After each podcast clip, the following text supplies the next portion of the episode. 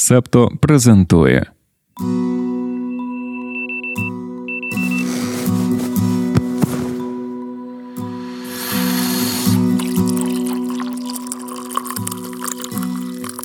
Понеділок, 11 грудня 2023 року. Ранкове допіо. Випуск 197.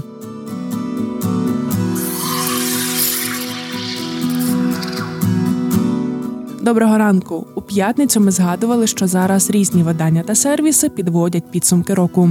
Наприклад, англомовна Вікіпедія вже показала перелік найпопулярніших статей 2023-го. За 2022 рік українська Вікіпедія також публікувала подібний список, але в січні ми підозрюємо, що і цього разу потрібно почекати. А наразі ж розповімо, що найбільше читали на цьому ресурсі англійською. Цьогоріч англомовна Вікіпедія зібрала загалом 84 мільярди переглядів. Найпопулярнішою сторінкою була стаття про ChatGPT. На ній зафіксували 49,5 мільйонів переглядів. Видання Axios пише, що цей факт демонструє, що коли люди хочуть знати, що таке ChatGPT, вони не запитують його самого, а переходять до більш традиційного джерела Вікіпедії. Цілком можливо, але ми не бачили даних про те, скільки разів люди запитували у сенсаційного чат-боту про нього самого. Загалом ж 49,5 мільйонів переглядів це таки дійсно чимало.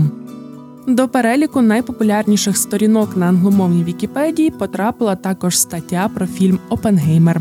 Якщо за касовими зборами стрічка Нолана поступилася Барбі, то на Вікіпедії Опенгеймер отримав на 57% більше переглядів. Ще з цікавого, список 10 найпопулярніших включає 4 статті про крикет і 2 про болівудські фільми. Це вказує на розмір охоплення Вікіпедію англомовного населення Індії. Окрім найпопулярніших статей на Вікіпедії, нещодавно стало відомим також і Оксфордське слово року. Минулоріч до вибору вперше залучили громадськість, давши можливість англомовним людям з усього світу проголосувати. Цього року продовжили започатковане раніше. І Оксфордським словом року обрали ріс R-I-Z-Z. Тобі доводилося його чути раніше, бо нам ні. Судячи з того, що є цілі статті з його поясненням, то людей, які вперше про нього дізналися після того, як оголосили Оксфордське слово року, чимало. Ріс це скорочено від керізма, харизма, означає стиль, шарм чи привабливість здатність привабити романтичних або сексуальних партнерів. Термін також можна використовувати як дієслово «to raise up» буде означати залучити, спокусити або розбалакати. Дані видавництва Оксфордського університету свідчать, що слово ріс, яке поширилося з Тіктоку, найбільш популярним стало у червні 2023-го. Тоді актор Том Голланд вжив його в одному зі своїх інтерв'ю. Ще раніше своє слово року оголосили Міріам Вебстер. Вони обрали автентичний, вважаючи 2023 рік кризою автентичності, що пов'язана з розвитком штучного інтелекту. Ріс у Міріам Вебстер був на другому місці. Трішки розповімо про сам процес, як обирали Оксфордське слово року і які ще були претенденти на цей статус. Спершу експерти та експертки видавництва сформували короткий список з восьми слів і фраз, які відображають настрій, етос або занепокоєння року. Ці вісім слів опублікували у форматі чотирьох пар. Громадськість обирала одне слово з кожної пари, таким чином скоротивши список до чотирьох варіантів. Маючи фінальну четвірку, експерти та експертки видавництва Оксфордського університету провели останній детальний аналіз слів, враховуючи голоси та публічні коментарі щодо них, і визначили слово року. На цей статус претендували деякі слова та вирази, які раніше з'являлися у ранковому допіо, наприклад, деінфлюенсинг – практика закликати людей через соціальні мережі не купувати якісь конкретні товари або зменшити рівень споживання загалом. У списку з восьми слів був ще вираз бежевий прапорець.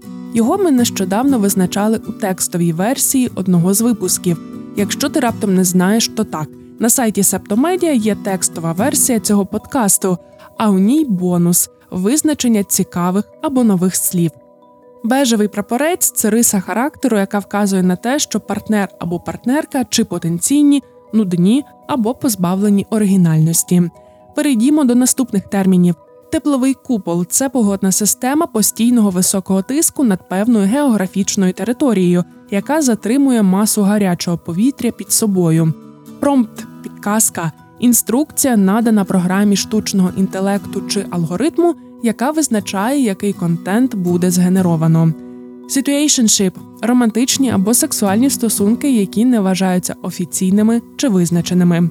Ще два слова ми також згадували раніше в допіо парасоціальний позначення стосунків, які характеризуються одностороннім невзаємним почуттям близькості, яке відчуває шанувальник або шанувальниця до відомої чи видатної особи. При парасоціальних стосунках у прихильників виникає помилкове відчуття, що вони знають знаменитість як друга. Ну і останнє зі слів це Свіфті. Затятий фанат або затята фанатка Тейлор Свіфт. Ми поспілкувалися з українськими свіфті та тими, хто просто любить музику співачки, але не вважає себе свіфті, щоб спробувати зрозуміти цей феномен. То що означає бути свіфті? Ми маємо таку у себе в команді. Наша Олена Паплинська, менеджерка з розвитку та партнерств Септомедіа Свіфті. Ми її першою запитали, що ж цей статус передбачає. У відповідь отримали чималенький список. Отож, записуй бути свіфті це перше знати, як звуть котів співачки. Друге знати, кому з колишніх яку пісню присвячує Тейлор. Третє весело шукати істер екс, приховані повідомлення у кліпах та іншому контенті співачки. Четверте знати концертні традиції, коли що кричати, коли складати сердечко пальцями тощо. П'яте коли слова, карма, ghosts My Mind is Alive щось означають. І шосте мати альбом під будь-який настрій. Ще одна свіфті, з якою ми спілкувалися, це Анастасія Бакуліна, засновниця та SEO Медіа Свідомі. Я свіфті, але радше на початковому рівні, і це нормально. Це мій basic level, тому що мені подобається інколи дивитись, як вони намагаються визначити її істер екс кліпах, е, в якихось посланнях тощо, і намагаються зрозуміти, коли вийде той чи інший альбом, чи коли вони лізуть е, в її особисте життя і намагаються зрозуміти, коли вона почала зустрічатися з Тревісом Келсі. Але інколи вони переходять межу, намагаючись додумати те, чого немає, виробляючи якісь доволі дивні теорії. Тому я вже багато чого знаю. Я люблю спостерігати за якимись відсилками в її піснях. Я люблю читати пояснення. Тому я вважаю, що я свіфті на basic level і. Утім, не всі, хто люблять слухати музику Тейлор Свіфт, вважають себе свіфті. Є ті, кому просто подобаються її пісні. Ну, я точно не назву себе Свіфті. Е, я просто слухаю час від часу її, ну, напевно, там серед топ 5 моїх улюблених виконавців. Але Свіфті це певно прям окрема субкультура зараз, і я трошки остерігаюся навіть їх тому що це по суті як сучасний міф, якийсь сучасна ікона, і певного роду це набуває вже рис релігії, але як і в принципі в поп-музиці багато е, там топових виконавців прагнуть створити довкола себе цей міф, цю легенду. Тобто люди шукають якісь пасхалки, натяки, омажі в текстах, піснях, відео, кліпах, постах і так далі. І Тейлор, зрештою, це використовує. Коли я кажу Тейлор, напевно, я маю на увазі десятки людей, які стоять за цією геніальною роботою, е, з е, всім маркетингом, зі всіма символами, не тільки зрештою самими там е, піснями. Тому я точно не Свіфті, бо я не знаю всіх текстів писань, не знаю всіх пасхалок і навіть не можу розказати таймлайн всіх стосунків Тейлор Свіфт. Це був Роман Тимоцько, CEO Strum Digital, кореспондент The Ukrainian Weekly, екс-продюсер CNN і не Свіфті. Люблять Тейлор Свіфт в Україні дуже різні люди з різних міст, сфер зайнятості, різної сексуальної орієнтації та життєвих інтересів, чоловіки та жінки, айтівці, медійниці, маркетологи, музиканти, студенти і студентки та багато інших. Є такий стереотип, що Тейлор Свіфт люблять лише жінки та геї. Ні, це неправда. Спілкуючись про Тейлор Свіфт, ми розпитували її прихильників та Свіфті про те, як ж вони почали слухати виконавицю. Ти знаєш, це були дуже різні історії, ба навіть більше. Дехто був переконаний, що співачка дуже популярна і не спробувати її слухати неможливо. А дехто навпаки відзначав, що в Україні Тейлор Свіфт не така вже й популярна, і розповідав, як мало не випадково натрапив на її альбом, шукаючи, щоб такого послухати в метро. Антон, вокаліст хардкор груп Private Pile та Break the Habit, який слухає здебільшого хардкор панк і метал, але й американську поп-музику любить, розповів нам, як він відкрив для себе Тейлор Свіфт, шукаючи топ-гіти на Ютуб. Це був приблизно рік 2015, напевно. Я ну, слухав багато поп-музики, але ну, Тейлор Свіфт ніколи якось до мене не доходило до неї. Десь ну я це ім'я чув, але ніколи так навмисно не слухав, не знав. Але так сталося, що от, ну, на роботі, де я працював на той момент, був весь час включений каналом 1. Там показували дуже багато кліпів, там українських чи російських виконавців, не знаю, ну ці російськомовної галімої попси. Тобто не знаю, звідки вони точно були. І це все було ну дуже жахливо і якось був когнітивний дисонанс між тим, що я слухав західного, і з тим, що показували на наших каналах. І я вирішив ну, поцікавитись, можливо, це зараз такий стандарт, можливо, щось не то. Я просто в Ютубі якось набирав, типу, Pop Hits 2015. Мені показало там, ну там цілий же ж список був. В тому списку було багато там різної нормальної музики. І, зокрема, там був кліп Taylor Swift Shake It Off. І мені одразу сподобалась дуже сильно ця пісня. Я далі подивився її кліпи. Там якраз от останні кліпи це були кліпи до синглів з альбому 1989. Мені теж ці пісні сподобались. Я послухав тоді повністю альбом 1989 і зрозумів, що це просто шедевр. Від початку до кінця дуже класний альбом, саме тої поп-музики, котра мені подобається. Декілька людей зізналися, що спершу чули щось про Тейлор Свіфт, могли навіть впізнавати її пісні, але певний час вони, як то кажуть, не заходили. Цікаво, що мало не кожна людина, з якою ми спілкувалися, називала якийсь свій альбом чи композицію, після яких все зійшлося. Ну насправді, вперше Тейлор Свіфт, мені здається, я почула так, щоб я добре це пам'ятала, коли е, вийшов е, її альбом 1989 і пісню Blank Space саме.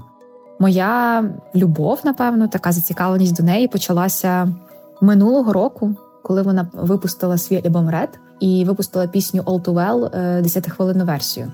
В мене направду одразу почалась якась напевно велика любов, якщо ви можете собі це уявити, бо зацікавлення мене принесло мені 10-хвилинна версія пісні. Але мені для мене це було дивно, тому що я слухала 10 хвилин, і вони мені не відчувалися як 10 хвилин. Тобто я могла їх слухати далі цілком. Наша Олена розповідала, як декілька років тому їй доводилося працювати на нудній роботі, і тоді вона виявила, що під альбом Reputation дуже класно виконувати якісь нецікаві монотонні завдання.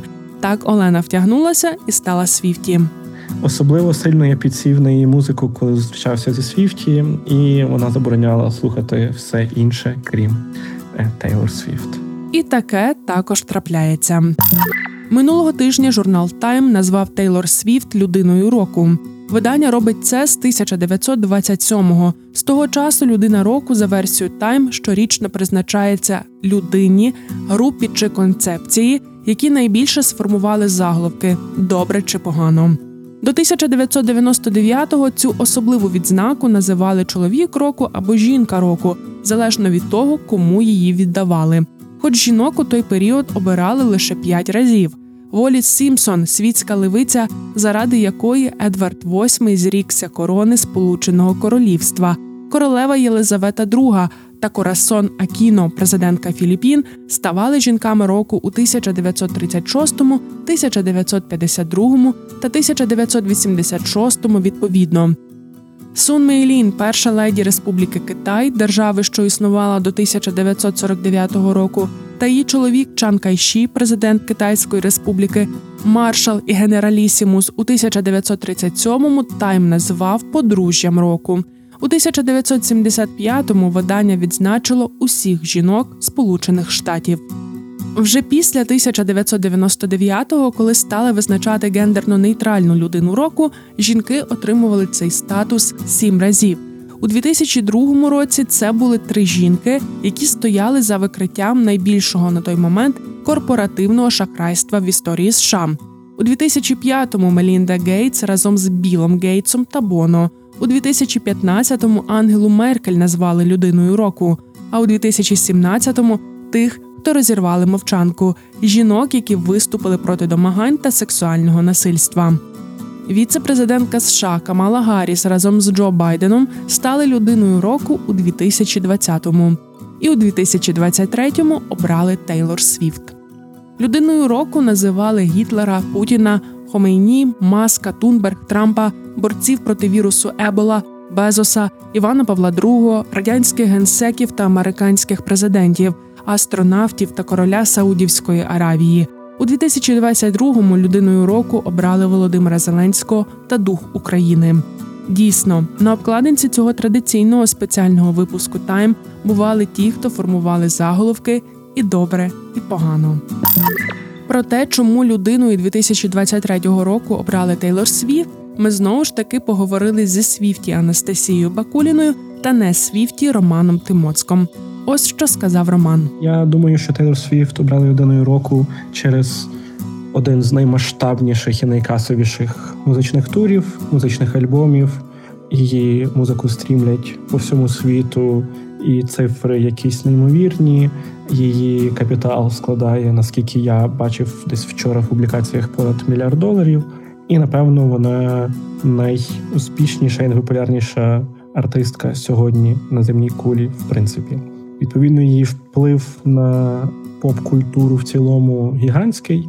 Її вплив на її фанатську базу, яка складає мільйони і мільйони людей, теж колосальний. Про те, як співачка впливає на світ загалом та економіку, зокрема, ми вже розповідали у 190 та 191 випусках ранкового допіо. Якщо раптом так вийшло, що вони пройшли повз тебе, то рекомендуємо послухати. Там, зокрема, про те, як виконавиця переосмислила право власності на музику, вплинула на зміну візової політики в Індонезії, підвищила американське ВВП. Анастасія Бакуліна каже, що Тейлор Свіфт абсолютно точно заслужила називатися людиною року, але є нюанс. В мене є теорія, що Тейлор дала це звання авансом, тому що зараз її вплив він величезний. Він масштабний, але все ж таки він в межах США, і це пояснюється тим, що її е, європейський тур починається весною, якщо я не помиляюсь. Тому мені здається, що е, її е, все ж таки дали це авансом, тому що от людину року вона закріпить якраз на наступний рік. Але це цілком заслужена нагорода для неї. Визнання, тому що цей рік правда був її роком. Вона була доволі успішна, і вона вже наближається до завершення перезаписів своїх альбомів. Вона випустила унікальний альбом, і насправді випустити стільки альбомів за один рік це титанічна робота. А її тур, де вона один виступ триває три години, це теж доволі потужно. Я читала її статтю в таймі, як вона е, готувалася до цього. Тому мені здається, це той момент, коли нагорода вона можливо навіть і трохи авансом, але цілком заслужена. Анастасія також поділилася тим, що її турбує в Тейлор Свіфт і за що вона цінує її найбільше. Вона мені важлива як особистість, але в мене до неї є питання щодо її аполітичності. Це її свідомий вибір. Це так їй порадила її сім'я, щоб вона не виступала за ту чи іншу партію, не виступала на підтримку тієї чи іншої країни. І от е, саме зараз мені цього не вистачає від неї. У мене, наприклад, досі є думка на її концертах в Європі. Якщо хтось передасть їй прапор України, що вона зробить? Тобто вона його просто не прийме, це обурить фанатів. Але насправді вона мені подобається. Я до кінця не розумію феномену Тейлор Свіфт в хорошому значенні цього слова. Тобто, я просто вперше бачу е, людину з таким успіхом. Саме зараз, коли я потрапила на цей період її такого шаленого успіху, знаєте, я вперше бачу, щоб на людину так працювала карма. А щодо її пісень, вони мені важливі, і мені важливо, що вона їх сама пише. Тобто я розумію, що я проживаю досвід цієї людини, що я не зайду а, в лірикс і не побачу там мільярд людей, а, а побачу саме її. І для мене це як прослуховувати чийсь досвід і розділяти його з цією людиною. Це для мене важливо. До речі, це дуже поширене твердження серед тих, хто любить Тейлор Свіфт, що цінують з поміж іншого саме за те, що вона сама пише свої пісні. Люди відзначають, як вони дорослішають разом з виконавицею, і через її творчість можуть співставляти в чомусь схожі досвіди або дізнаватися нові. Можливо, тобі ще не доводилося слухати Тейлор Свіфт, але ось вже втретє чуєш про неї в ранковому допіо, бачиш її концерт в кінотеатрах та тисячі відео в соціальних мережах, і вже захотілося би щось послухати, але не знаєш, з чого почати. Ми це передбачили і запитали поради в людей, які слухають співачку давно. Було декілька відповідей, що все залежить від твого настрою. Хочеш пізнати темну сторону Тейлор Reputation, хочеться чогось веселішого. 1989. Душа бажає казковості та вайбу осінніх прогулянок, фольклор та Евермо. Їх, зокрема, радив Андрій, айтівець з Києва. Каже, що це для нього один альбом, розділений на два, і він його улюблений у Свіфт. З фольклор та Евермор пропоную розпочати знайомство з Тейлор і Анастасія Бакуліна. Я би порадила слухати з її альбомів Фольклор та Евермор. Це зовсім інший рівень. Вона тут вже абсолютно зріла доросла жінка, і вони дуже глибинні. Я знаю історії, я бачила ці е, історії в Тіктосі знову ж таки, де тати доньок слухали Тейлор Свіфт фольклор, бо вона їх випустила якраз під час пандемії, коли всі були закриті, і вони собі сподобали Тейлор Свіфт. І там деякі тати навіть ходили разом з доньками на концерт. Ці альбоми вони водночас нішеві, я б сказала, але і з іншої сторони торкають так багато людей. Тому я би радила починати з Evermore і Folklore, тут байдуже в якому е, порядку. Потім я би радила йти до Reputation, і далі вже поспадаючи можна 1989, бо це її культовий альбом. А, Далі вже можна Speak Now, Red, Fearless. Антон порекомендував прямо конкретну композицію, з якої, на його думку, варто починати. Я би порадив в першу чергу е, з пісні Cruel Summer. На мою думку, ця пісня як найкраще передає її стиль, е, розкриває її вокальні здібності і передає загалом її вайб. Якщо казати саме порадити альбом, я би радив це, звичайно, 1989. Тобто, це еталон поп-музики 2010-х, є один з найвищих досягнень в цьому жанрі, і фольклор. Тобто мені насправді більше хотілося, щоб вона рухалася в бік цього акустичного інді поп фолку, називайте як хочете. Ось і людям, котрі не прямо ж сильно люблять поп-музику, але цікаво розібратися в феномені. Я радив би ці два альбоми, і людям, які далекі від поп-музики, я би радив би в першу чергу фольклор. Якщо ти вже давно слухаєш Тейлор Свіфт, та можливо навіть є Свіфті, то пиши у коментарях, з чого на твою думку варто розпочати знайомство з творчістю виконавиці. А ще ще можеш запостити це у своїх соціальних мережах і тегнути Септомедіа. Ми дуже любимо, коли нас тегають. І принагідно ще нагадаємо, що якщо ти нас слухаєш на платформі, де можна лайкати випуск, то будь ласка, лайкни. Якщо немає лайків, але є зірочки, а так, наприклад, є на Apple Podcasts, то будь ласка, постав ранковому допіо зірочок. Ну і якщо якось так сталося, що ти нас слухаєш, але досі не підписався або не підписалася, то зараз саме час це зробити. Дякуємо. А ще час для секретного фрагменту. Нашій спільноті розповімо про те, чому діаманти користуються таким попитом по всьому світу, хоч не є рідкісними.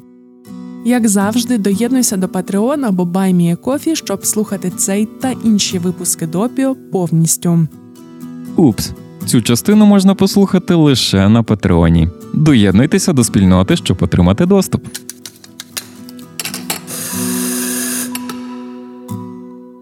Секретній частині ми трішки розповідали про Голівуд, як він спрацював на діаманти. Про Голівуд буде і серед останніх новин на сьогодні. Тож перейдімо до них. Стіки до ранкової кави про події стисло.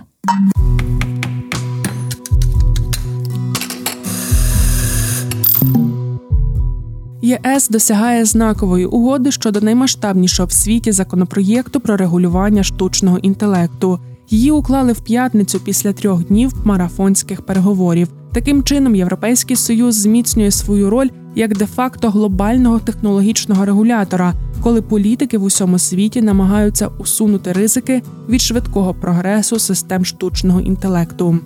Європейські політики зосередилися на найбільш ризикованому його використанні компаніями та урядами, включно з правоохоронними органами та функціонуванням таких важливих послуг, як вода та енергія. Компанії, які стоять за системами штучного інтелекту, зіткнуться з вимогами щодо прозорості, а створення маніпулятивних фотографій та відео треба буде пояснювати користувачам та користувачкам.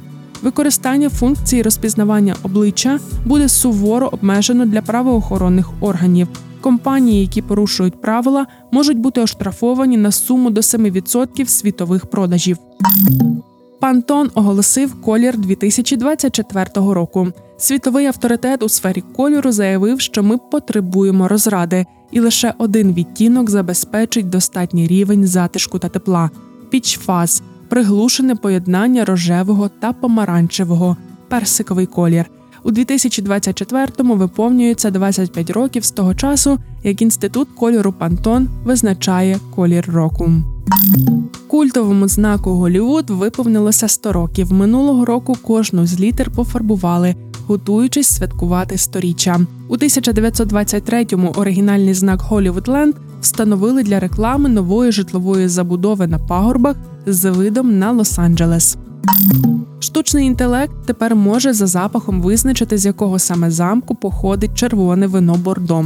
Швейцарські вчені спершу навчили його 73 хімічним ознакам із семи окремих маєтків, а тоді представили сім вин. Потім вони повторили цей процес 50 разів.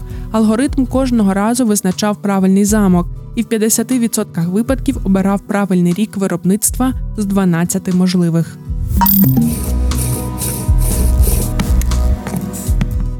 Це був 197-й випуск ранкового допіо. Я Дарина Заршицька. Над подкастом також працювали Ангеліна Столітня, Антон Ткачук, Тарас Галаневич, Марк Мостовий, Олег Левій, Аня Ткачук, Олена Паплинська. Почуємося, Солодашко. Ви прослухали подкаст Ранкове допіо. Шукайте септо в соцмережах, діліться враженнями та розповідайте іншим.